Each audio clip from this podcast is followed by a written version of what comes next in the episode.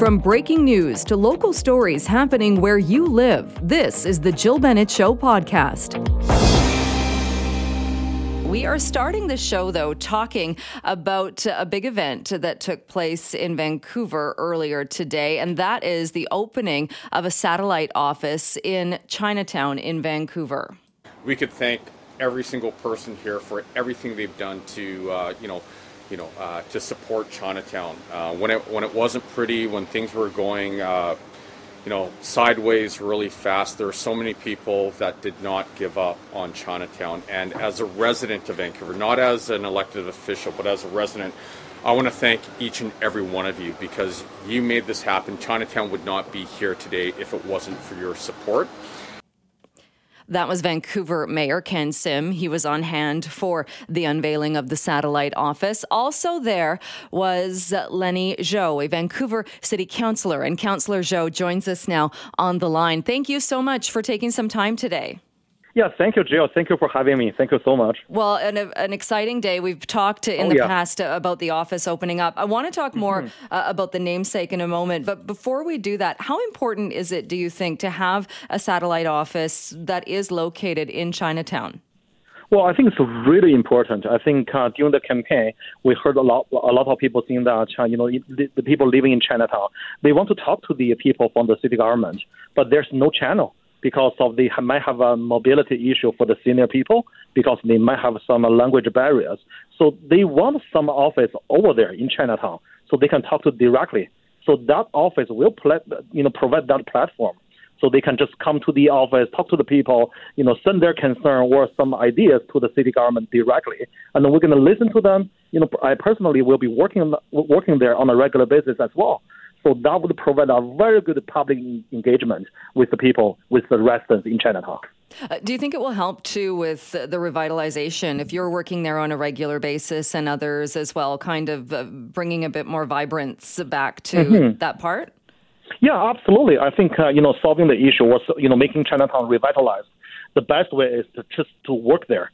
Work in the Chinatown, listen to the people, work with them directly, but not stay far away in the city hall. Imagine what happened over there. So we always believe solving the issue, we have to be there, listen to the people. That's exactly what this office is about. The office itself is in honor of Won Alexander Cumyow. That is the namesake. Can you tell us a little bit? It's a name that might not be familiar to a lot of people, but what an incredible story behind that name. Yeah, it's a very prominent Chinese-Canadian pioneer. So he was born in 1861. Of course, that's before the Canadian Confederation. So making him the first known person of Chinese descent to have been born in what is called Canada. And he's been, a lifelong servant and a community leader. And he became a court interpreter and a labor contractor, as a career professional. And he also served as the interpreter for the Vancouver Police Court for over 30 years. And he's also very good at speaking language. I think he can speak 4 or 5 different languages, so which is really significant in the community, so he can help a lot of people. And also even more significant, I think some people believe he was the only Chinese Canadian voted before and after the Chinese Exclusion Act. So this is really significant person in the Chinese community. I understand as well, too, he actually had made it as a finalist to appear on the $5 bill a few years ago. Do you think that this is a good way to honor his legacy and to make sure that more people know the story and know the history? Yeah, I think absolutely, because of, this his story will bring a lot of diversity and different, bring people together because of he's very proud of Canadian.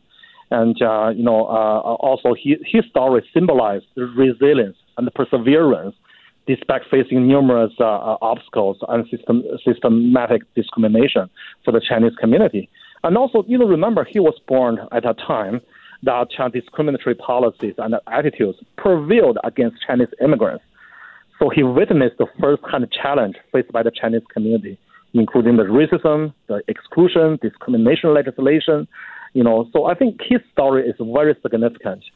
And, so I really believe it is very significant for the community. What do you think he would think of what's been happening in the community, and especially as we saw during the pandemic with, well, like many communities, there weren't a lot of people around, but it seems like Chinatown was continuously more so hit with graffiti. There have been racist acts. So what do you think his thoughts would be, given all of the work that he did to try and fight those things? Well, I think he would be, at least his family was there today, and they were really excited about seeing the opening of the office, also the naming after Won Alexander Cumyow. So it really reflects a desire to honor and recognize the contribution of Chinese Canadians to the growth and the cultural richness in this city, in City of Vancouver. It also, acknowledged the significance of Chinatown as a historic and a cultural hub. Also demonstrate a commitment, to preserving and celebrating the heritage of Chinese Canadian communities. So I would think, he would be really excited to see what happened right now, and also demonstrate our commitment to cultural diversity for this city and for this country. It is very important for everyone. And the office will serve a purpose. And like you said, you'll be working there. Others will be working there. I know that services will be offered in different languages for people to make sure it's inclusive. How does it fit in, do you think, though, with the changes that have come to Chinatown and will likely come in the future, whether it's a development that not everybody agrees with or different ways of trying to build more housing? And like every neighborhood, there are significant changes. Yeah, so I think that office will provide that platform so we can have a direct dialogue with the residents in Chinatown. So as I mentioned before there's no such a communication platform, but now we're just right there. If they have any concerns, they can just step into the office, talk to the people there, and talk to probably the councillor there. So that direct communication channel is demonstrates a very good community engagement. So I would say that would be a very good successful legacy in the Chinatown and in the City of Vancouver as well. And do you think that this particular office, or this kind of office, is it unique to Chinatown, or could this then be a template maybe for future satellite offices in other neighborhoods? Oh, absolutely. So let's see how that goes. Let's use that as a pilot. So if there's any interest and any support from other neighborhoods, why not? So I'm very open-minded. Let's keep that conversation open. So there's always a possibility we can do more engagement in different communities. Absolutely. When will you start working out of the office? I don't know yet, because we are moving to a summer break. So I haven't even taken any vacation for 8-9 months. So I really want to take some time off in August, when the council obligation is getting slow. So back to in September for sure. We'll see our schedule. I'll be working there on a regular basis, but of course not council week, because some of the work we have to do in the council chamber, we can do that over there. But for sure, you will see me more often in that office. Well, Lenny Zhou, I appreciate it. I know it was a busy morning with the official unveiling and opening the ceremony about the office. So thank you so much for taking the time to talk more about this today. Appreciate it. Thank you, Jill. Thank you for having me. Thank you so much. Thanks for being with us. Well, coming up on the show, we are going to get all of the details about the Honda Celebration of Light. It is returning very, very soon. Hundreds of thousands of people are going to be taking in the event. So we'll have all of the details on that. They were released a little earlier today. We'll have those coming up. Right now, though, we are going to check in with Dan Levitt, who is the CEO of Kin Village in Tsawwassen. Dan, thank you so much for coming back on the show. Hi, Jill. Great to be here. Well, I know we've talked to you so many times, and throughout the pandemic, and whenever there are announcements or different things happening when it comes to long-term care in the province, I want to talk to you a bit about a fundraiser that you have coming up as well. But before we do that, I'm curious, there was an announcement earlier this week, a couple of days ago, and it was the province announcing that more long-term care beds were coming to Campbell River and getting more care beds into smaller communities and making sure that people have access to those care beds. So does an announcement like this make a big difference, or how important is it, do you think, that we're focusing on getting those beds up and running and building more of the long-term care home facilities? Well, Jill, anytime that we can celebrate an investment in anything to do with older people is great news for all of us. I mean, we're all heading that direction. We all have family members or know somebody, a neighbor, who is kind of on that journey to eventually perhaps needing some kind of support. So seeing that investment in communities like Campbell River, we've seen announcements recently in Delta and in Abbotsford.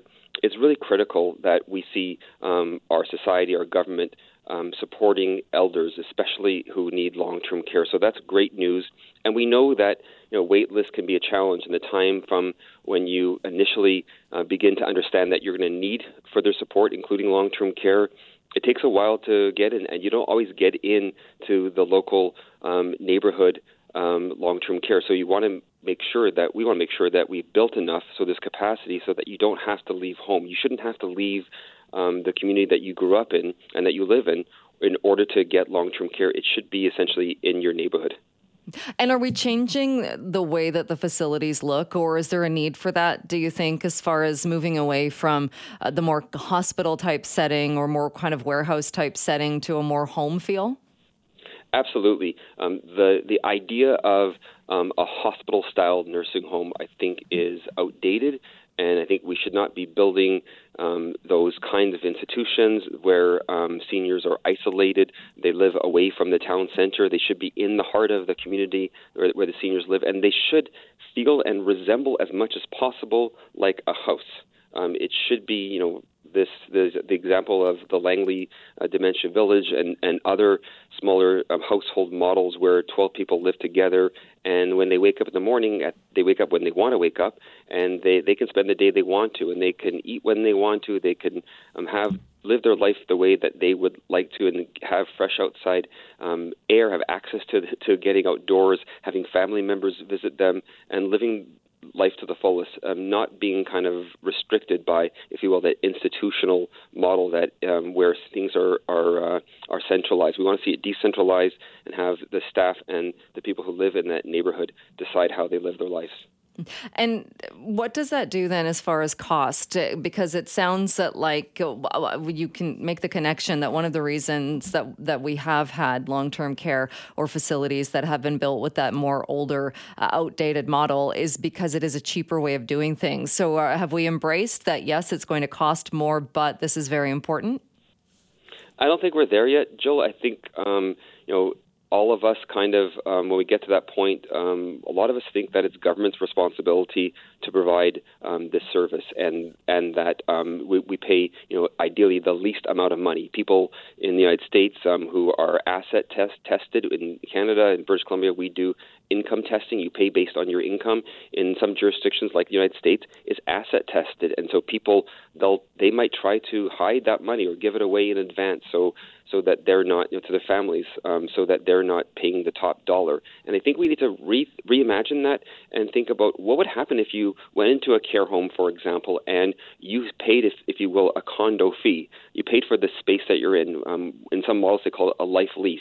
And then at some point, if the average length of stay is 18 months and it's getting shorter, then at the end of that period of time, your heirs, the people who inherit your assets, they would get that money back. So it's only being lent, if you will, temporarily to the operator, and then it helps reduce the burden, if you will, on the taxpayers to build all these care homes. And where we've seen this happen in places like Australia, there's been a renaissance of new buildings. And, for example, if Kin Village could do this, if we could build a brand new care home now, and we could build it the way we want to build it and the way the community wants to see it done, which I think resembles the neighborhood and resembles where people right now call home.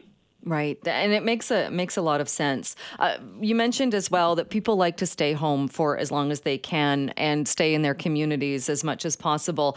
We have another heat wave. There are heat warnings in many parts of the province right now. We've certainly seen high temperatures. How much of a challenge is that when we're talking about people who are seniors and might be living in conditions where they don't have a lot of access to air conditioning or ways to cool down?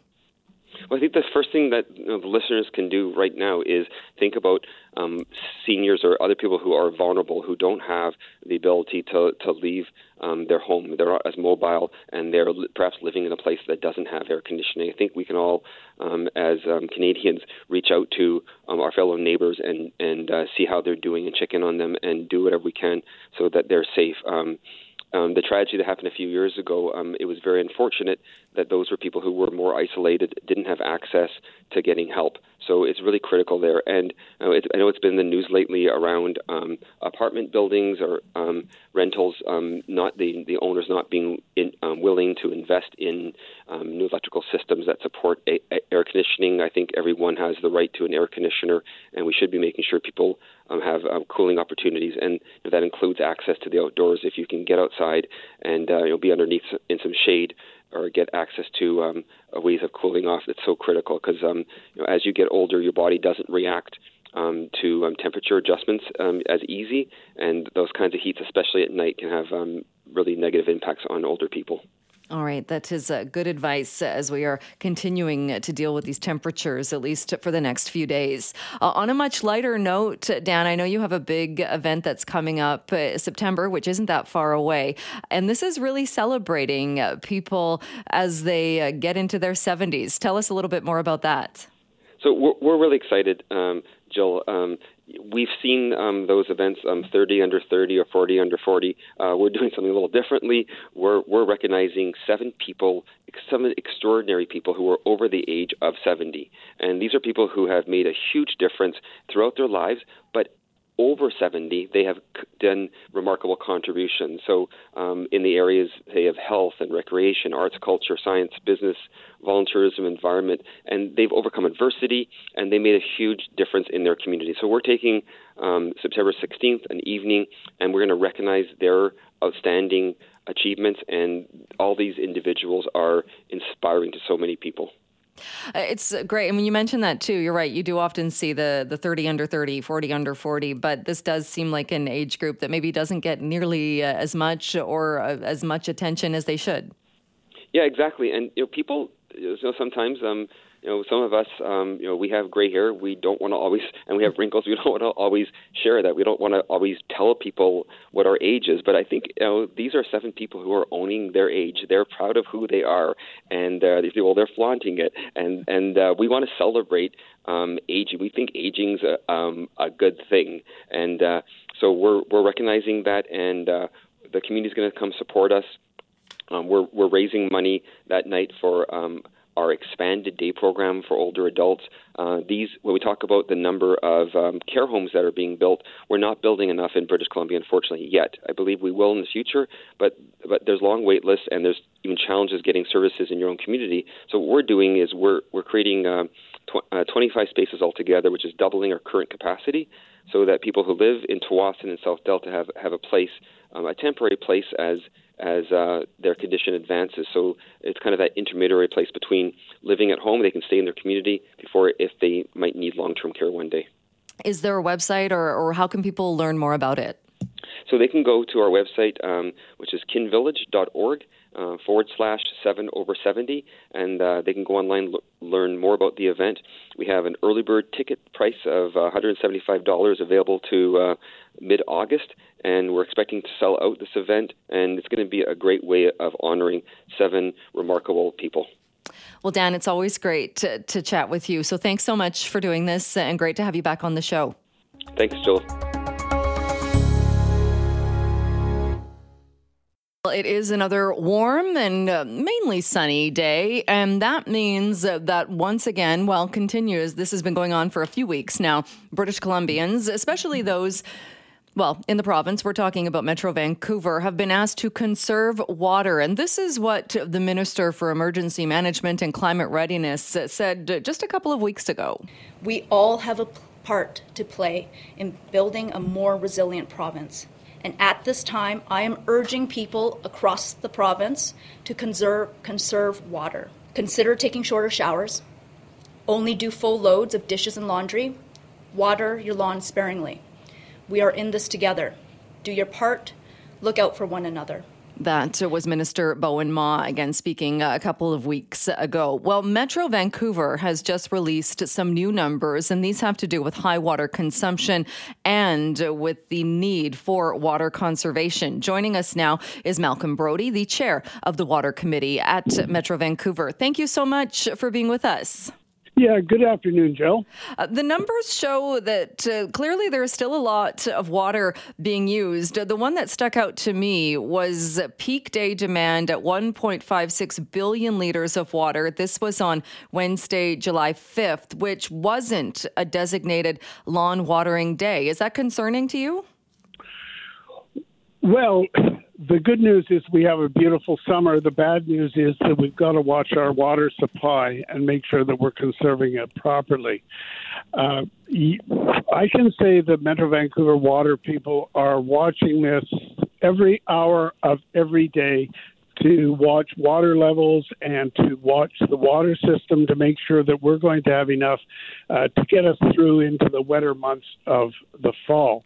So yes, when we see higher water usage numbers this year than we have in the past, this is of concern, but I do emphasize, while it is of concern and certainly taking a lot of concentrated effort, the situation in the Lower Mainland is not like the hotter areas in the northern parts of the province. We have a situation to watch, but a situation that is well under control. So we just have to watch it all the time, and we'll get through this. I understand as well that we're being told, as we heard from the minister, to conserve water, to not water lawns if you don't have to, and other ways of conserving water. But I suppose the positive news is that also the reservoir levels are still classified as within the normal range for this time of year. They are indeed. So I would say it's an average amount of water that we have. In the Metro Vancouver area, all the cities have taken the lead from Metro Vancouver. They've imposed the water restrictions. We have what's called stage one right now, which means that you can water your lawn on a set day, and that can vary, but it's on a set day once per week. Until last year, stage one would allow twice a week, but now we allow once per week, and we're watching it very carefully. The lawn watering is probably the biggest consumer of the residential water that we have. And is it different, say if you have a small yard area, or is it a different rule that if you're setting up a sprinkler system on your yard as opposed to, say, hand watering a patio with pots or a smaller area of grass? There's different rules for the different areas. So the lawn watering is one morning per week. The shrubs and bushes, that sort of thing, you can water it. You can water it in the morning, or sometimes throughout other parts of the day. You should check on your location to see what exactly is allowed. And the edible plants are exempted from the regulations for the obvious reason that they need water all the time in order to produce the food. Right. So who enforces this? It's a city matter. So each Metro Vancouver recommends the bylaw, and it goes to the various cities. The cities, all of them, are good in adopting those regulations as their local bylaws, and then it's going to be the local bylaw people for enforcement. And when we look at things that take a lot of water, and I know when we talked about this the first time when the minister made that plea, we know that the bulk of the increased water use at this time of year is outdoor water use. Is there a possibility, or have we in the past ever done things like banned washing vehicles or filling swimming pools? That can come in a later stage, and the answer is yes. We have gotten to a later stage. I remember probably 5 years ago, we had to adopt that. It's unusual. We don't think that that's going to happen this year, but yes, we can get to that stage. And so that would be if we continue getting this dry weather, not a lot of precipitation, and the water usage continues to even be at the level it is now or more? I would say more. So, yes, if it increases and we continue to have this dry weather, then further steps may have to be taken. It just all depends. Remember that the water in the reservoirs comes, first of all, from the sky, and it also comes down from the mountains with the melting of the snowpack. So this year we had warm weather in the spring. You had an early snow melt, and so the reservoirs were filled to overfull, by mid-May or something like that. Right. Getting the message out to people as well. I know there's been a lot of talk on the recommendation for people to take shorter showers. There was a guest on this program who said if you can get it down to 2 minutes, that would be a good thing. Many people said that's not possible. Does that make a difference, though, when we talk about so much of the water usage being outdoors? Does it make a difference if people are taking shorter showers and making a plan to not run the dishwasher as much? Any little bit helps, because it's not just the individual homeowner that is involved in that. If we can make a difference, we've got 2.5 million people here in the region, and if we can conserve water a couple million times, it really can add up, and it can make a difference. You know, you think, well, what difference is one person going to make? Well, the fact is, if you do it a couple million times, it really does make a difference. And so the effort is well worthwhile. I'm with you on this 2-minute shower. I think that might be a little bit optimistic, but you don't want to have a half-hour shower either. Let's find some comfortable time in the middle somewhere. Probably closer to 2 minutes than a half hour, but yes. Right. All right. So that's a goal, I think, for a lot of people. One of the numbers, though, and I mentioned the peak day that was released, the Metro Vancouver saying July 5th, also saying that the short-term weather forecast is showing that continuing trend of warm, dry weather. But water consumption across the region continues to be over 20% higher than the same period last year. Does that mean that people maybe aren't getting the message? Well, to this point, it's probably been simply a matter of the message not having been given out often enough and just people using what they feel they need to use. But I think that the message has definitely gone out now. It's been a recurring message for the last number of two or three weeks. I think people are getting the idea. I'm no authority on enforcement of the sprinkling bylaw, but just in driving around, looking around, I think that there's a higher level of compliance than there ever was before. People are getting that message that if you only sprinkle that one time per week on your lawn, you will end up with a brown lawn, but in the fall, it will come right back to the green and it'll be fine. It will not kill the grass. Right. But you must also notice, and I've heard anecdotally people talking about this as well, that you can also drive around neighborhoods and it's pretty easy to see which neighbors maybe are watering more than once a week because their lawns are still lush and green and look perfect. So not everybody will be adhering to these rules. Is that where the enforcement you think should come in? Yes. Yeah, you're right. There will always be people who either through defiance or ignorance, just don't follow those rules and need the kind of reminder. And you can see it when you look at the green lawns. But still, I think that there's a high level of compliance. People appreciate the advantages that we have and want to make sure that we conserve water so that we don't have a bigger problem down the line. So if everybody kind of does their part, as they've been asked to do when it comes to conserving water, even with more warm temperatures, not a lot of precipitation, is it possible then to keep the restrictions where they are now and then not have to escalate them? It's my guess that we will be okay with stage one, because stage one is more dramatic and drastic than it used to be. We used to allow twice a week lawn watering in stage one. Now we only allow once a week. And I think that, you know, if we just monitor the situation and we're very careful about it and people are, cooperate with their reduction of water use, I think we're going to be okay. But it's just a guess. All right. Malcolm Brodie, thank you so much for joining us, for talking more about this today. Appreciate your time. Anytime, Jill. Anytime. Thank you.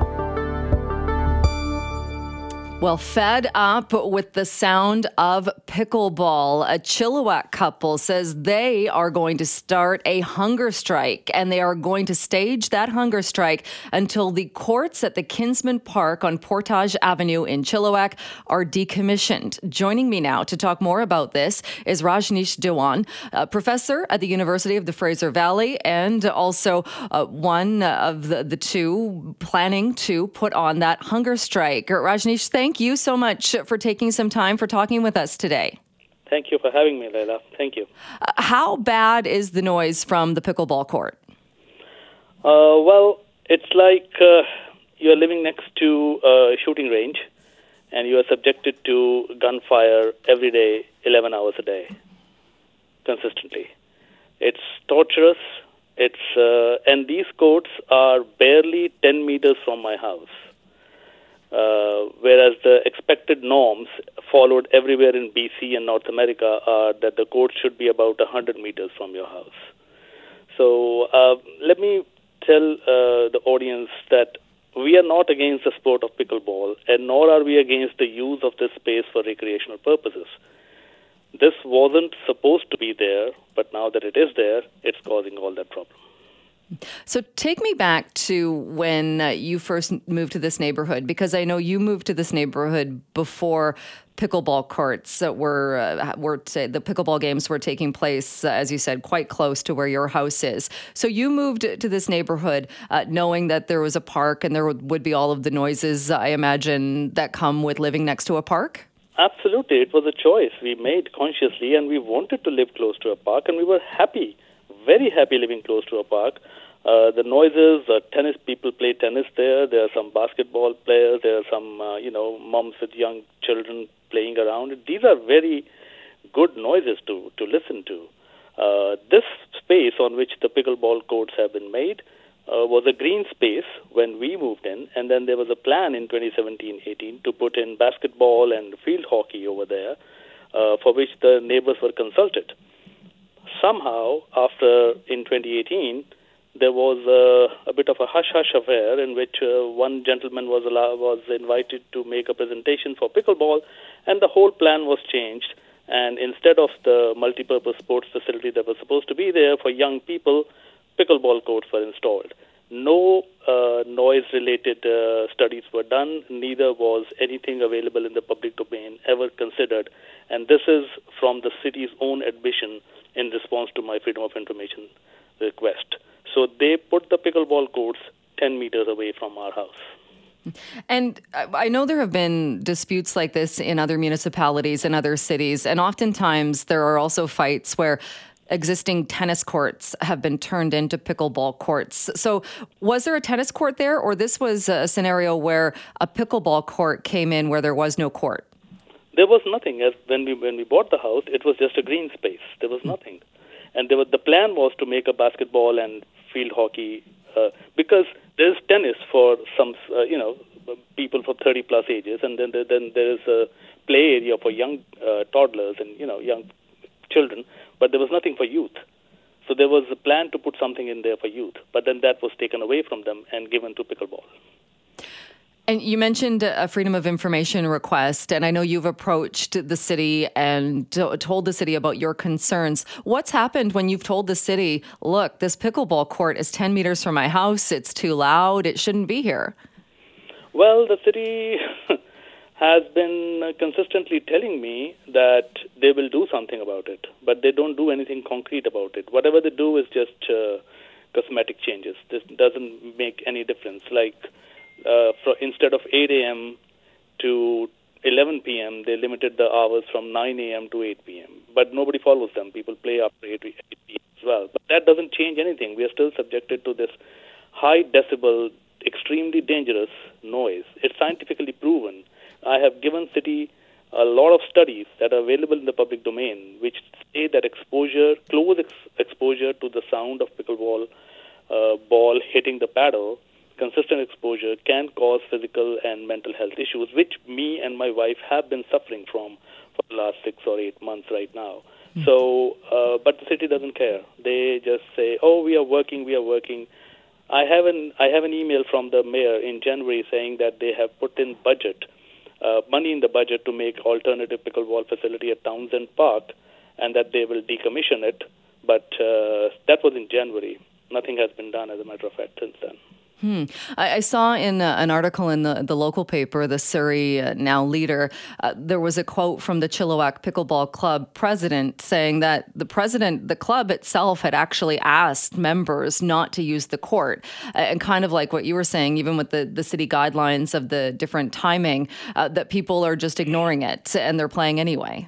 Our Chilliwack Pickleball Club members, there are many of them who are very nice people who have stopped coming, but there are about 30 or 40 who consistently come here. Now, my question is very simple. On their website, they claim that they have the largest indoor pickleball facility in BC. There are many other places in the town where pickleball can be played or is played. Why is the insistence upon using these particular courts? It's not that they don't have other options. It's as if it's being done just to annoy us, just spite. It's out of spite. I don't understand. When you know that your recreation is causing such harm to people, where is your conscience? How can you do this to other people? You mentioned the noise as well, and just before you came on, before the news break, I played a story. It was out of the U.S., but it was along the lines of what you were talking about, and it was they had studied the sound of pickleball, comparing it to the sound of tennis, and why that particular sound is so much more jarring and, like you said, can have negative impacts if somebody is exposed to it over long periods of time. I'm curious, do you have neighbors as well that are in the same type scenario, or is it just that the closeness to your house? My house is uniquely placed in that way, but I have received emails from the neighbors, but some of them are scared to actually openly come out. But I have emails of support from neighbors. If need be, I can show it to people. But on Sunday, we'll see. There will be other people coming out in support of a hunger strike. But one thing I want to say here is that why is Chilliwack being so stubborn? Other cities in BC have done the same thing. Like, they made mistakes, okay? They didn't know that this was a problem, and when they came to realize that this is a problem, they rectified their error. This is the Canadian way of doing things. If we make a mistake, we say sorry, and then we rectify that error. Saanich did it, Port Moody did it, Victoria did it, Port Coquitlam did it, Mission did it, Vancouver did it. But when it comes to Chilliwack, it's like, yeah, we know that we are wrong, but we're not going to do anything about it. That is the problem. And when the similar situation happened in another community within Chilliwack municipality, in Yarrow, and there too, only one person complained, and they took immediate action. They're being discriminatory towards me. You mentioned that there will be other people with you on Sunday. Why hunger strike? Why have you and your wife chosen that a hunger strike will be how you protest this? Well, this is what Mahatma Gandhi taught us. We are from India, and it's a Gandhian way of non-violent protest to impress upon people that we are on the side of the truth. I am simply asking City to answer the questions that I'm asking them. They just don't answer the questions. They just dilly-dally and give me all these, legally worded documents, which I can very well decipher. But they don't answer the specific questions that why are the pickleball courts less than 10 meters from my house, whereas the recommendations say they should be at least 100 meters. Even with sound mitigation efforts, they should be about 65 to 70 meters. Why don't they do it? Why weren't we consulted? Why wasn't I consulted and the other person in Yarrow was consulted before putting the pickleball courts? If other cities can do it, if a court in Niagara can rule, it's a similar situation. They ruled in favor of the complainant and close the courts. Why is the city being blind to all these things? Why are these three courts so important for everybody? I don't understand it. There are so many other avenues. Let the young people use it. Put some basketball there. Pickleball is an expensive sport. one basketball can, you know, give plenty of recreation to like 20 young people. Right. And you'd be okay then with a basketball court 10 meters from your house? I'll be okay with them because I'm not against sport. I'm not against noises. It's this one noise which there is evidence that it causes issues, and I have felt that evidence. I have come back after 3.5 months away from the country. I was forced to leave, forced to cancel my courses in summer because I couldn't teach. The noise pervades all rooms of my house, even with windows closed. It's summer. I can't even open my windows. Yeah. So that's the problem. Do you think that, and I'm glad that you're speaking about this today and raising these concerns, because I think there might have been, when the word got out that you were staging a hunger strike as a follower of Mahatma Gandhi, that perhaps pickleball noise isn't quite as important as what Mahatma Gandhi had hunger strikes for. But I think what you're saying, it kind of opens people's eyes to some of the concerns. It's not just the noise is an annoyance, it's a health concern. It's absolutely a health concern. I am 52 years old.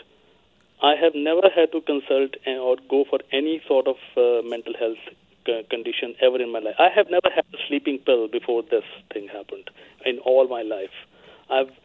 In February, I developed a heart flutter and arrhythmia. I had to consult a doctor for that. And it was after that I cancelled my summer courses and went and left the country. And I was going to stay there for another couple of months, but when my wife was also started feeling the same impacts, and I couldn't leave her alone here, so I came back last night, and then we decided that it's desperate times. It's either we find a solution to it. My challenge is simple: let the city come and say that I'm wrong, or accept that they are wrong. I'm giving them evidence. You give me counter evidence. There's nothing. They simply, it's all for the mayor. It's just a numbers game that there's one or two people against 300 or 400 people who are the pickleball club members. I'm going with the numbers. He doesn't care about the truth. He cares about the numbers. Where are you going to be staging the hunger strike? At the pickleball courts. At the court, and will you have water or anything like that, or how will that work? I will only have water. And your wife as well? I am trying to convince her not to, because her health is more fragile. Mm. So, but she's insisting, but we'll see what happens on Sunday. All right. Well, thank you, Rajneesh, for joining us and for talking more about this. I would love to touch base with you again once the hunger strike gets underway. And like you said, there will very likely be others out there supporting you as well. But thank you so much for taking the time and talking today. Thank you so much, Leila. Thanks for having me. Well, whether it is barbecuing in your backyard or maybe you are packing up a cooler full of food and heading on down to stake your spot to take in the Celebration of Light, every time around this year, it's good to take a look at those concerns, those foodborne illnesses that could put a bit of a damper on your summer days and evenings, anything that involves eating on the go. Joining us now to talk a little bit more about food safety is Dr. Siyun Wang, a food safety researcher, also a professor in the Faculty of Land and Food Systems at UBC. Thank you so much for being with us.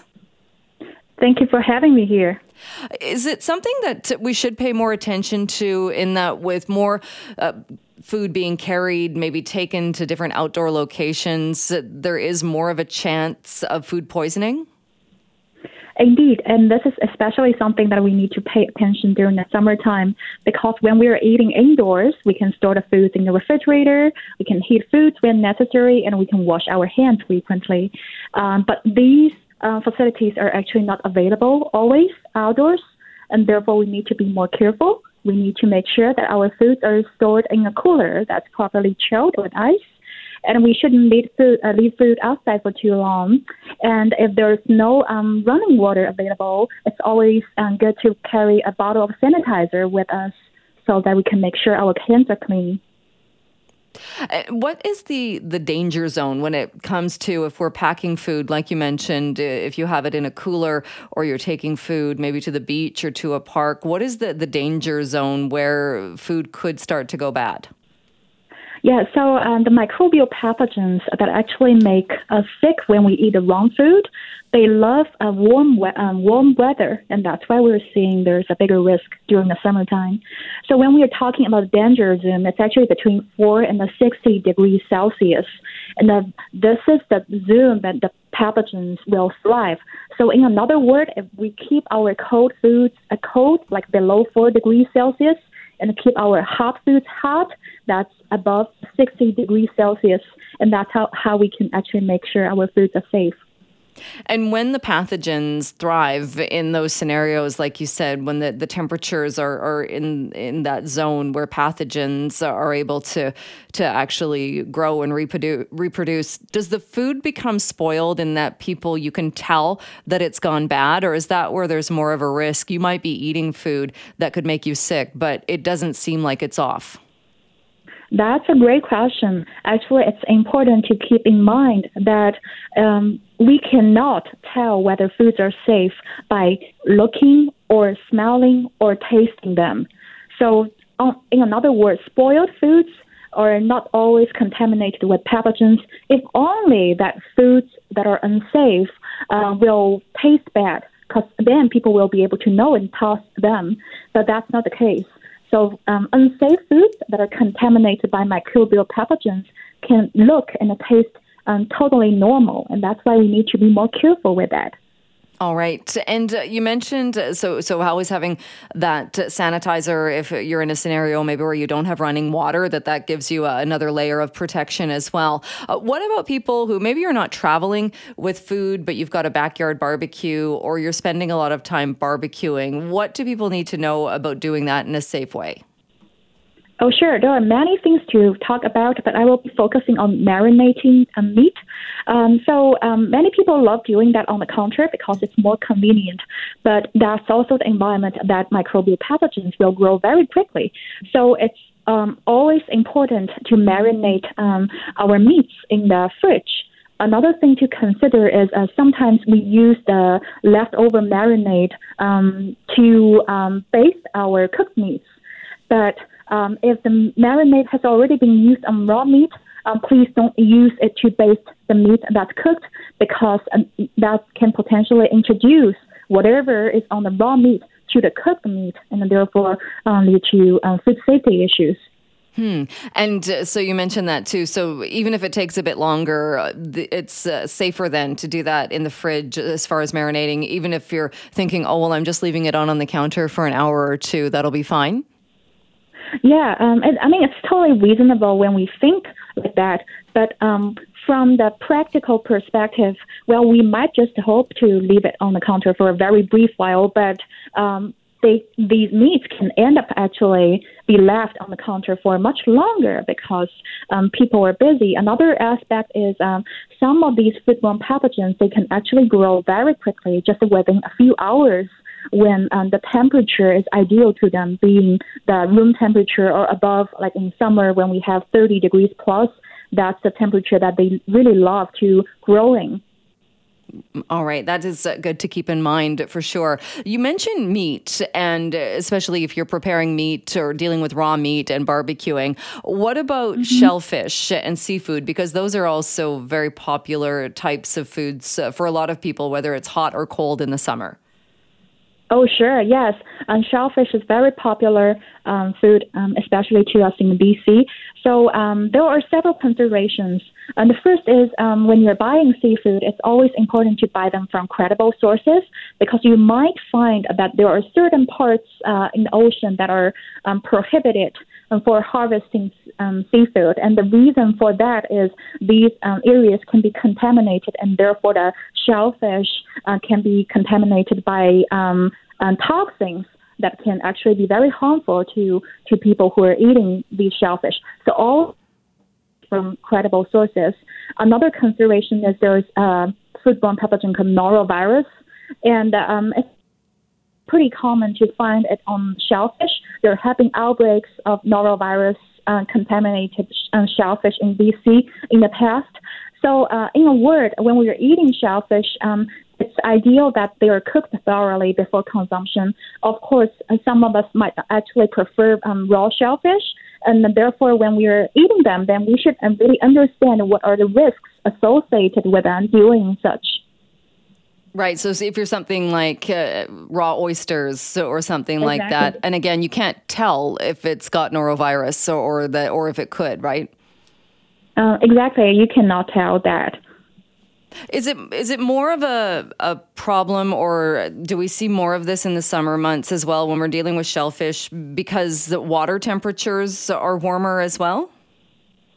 Well, so it's actually a great question again, but it's more complicated than that because what we have found actually the pattern for norovirus contamination doesn't necessarily always takes place in the summer. Actually, during the fall or even like a cooler times in the winter, they can be a big issue too.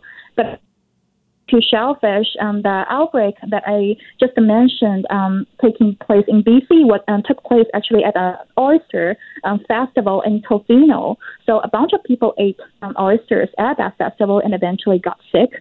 So again, it's important to pay attention to that aspect, especially now that we have a lot of activities and events going on in the summer, because if these foods are not handled properly by the vendors, potentially it can impact a larger group of people. And one other summer staple for a lot of people is ice cream. What are the concerns? Because I understand there can be potentially a concern about listeria when we're talking about ice cream. Yeah, for sure. Actually, people normally assume that frozen treats are safe. There have been actually a couple of really high-profile outbreaks taking place in the United States. Last year, there was one taking place at ice cream produced by a facility in Florida. So far, we are not aware of any ice cream being produced in Canada that has been involved in such issues.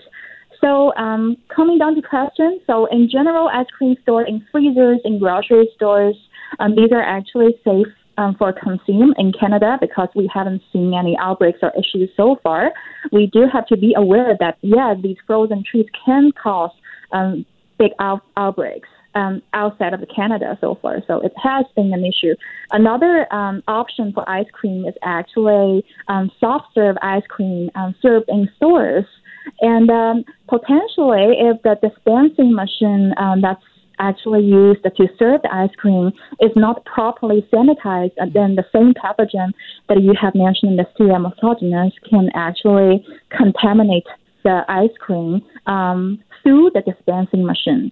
So it's important to note that Clostridium botulinum actually rarely makes healthy people sick, but they can affect vulnerable populations such as very young children, older adults, and pregnant women. So again, when it comes to eating foods, we have to be aware that not everyone is equal in front of foodborne pathogens. Some people are more vulnerable. So we have to understand these risks. It is a good reminder, especially at this time of year as we're continuing to see a lot of sunny weather and there are so many outdoor events where people will be taking food. Dr. Siyun Wang, thank you so much for being here. Thank you for having me. Thanks for listening to The Jill Bennett Show podcast. Can't wait for the latest episode to drop? Tune in to The Jill Bennett Show live from noon till 3 on 980 CKNW. Have a question or comment? Send me an email, jill@cknw.com. Thanks again for listening.